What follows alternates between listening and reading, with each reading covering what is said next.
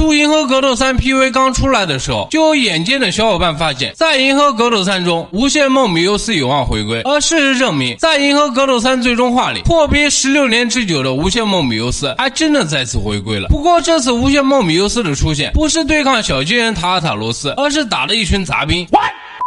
以在《银河格斗三》中的无限梦，貌似并没有给人留下深刻的印象，反而有一种为了回归而回归的感觉。不过，还是有好奇的小伙伴要问了：同样是奥特兄弟将能量合体而成的超强战士，无限梦米欧斯和超级泰罗这两个昭和究极奥，到底谁更强呢？这时候有人要说了，那肯定是无限梦米欧斯要强，因为无限梦多合体了一个泰罗，含药量更高一些。但事实果真如此吗？本期阿伟就给大家盘一盘最早的究极奥超级泰罗和无限梦米。尤斯这两个究极奥到底谁更强？在此之前，我们要先了解超级泰罗和无限梦米尤斯他们的来历。首先，超级泰罗最早登场于一九八四年的《奥特物语》中。当年，宙达利用怪兽牧场中的怪兽灵魂，制造出了身高七十八米、体重二十一万五千吨的超合理怪兽古兰特王，企图摧毁光之国。随后，奥特五兄弟将贝兰特王拦截在贝兰特行星。可面对擅长空战格斗以及刀枪不入的古兰特王，奥特兄弟即使使用光线必杀，都不能对。对其造成任何伤害，就连佐菲的 M 八机射线也能被古兰特王轻松防御。不过就在奥特五兄弟束手无策之际，老六泰罗及时赶到。然而泰罗的加入并没有扭转局面，古兰特王依旧占据压倒性的优势。而此时情况已经十分紧急，哥哥们，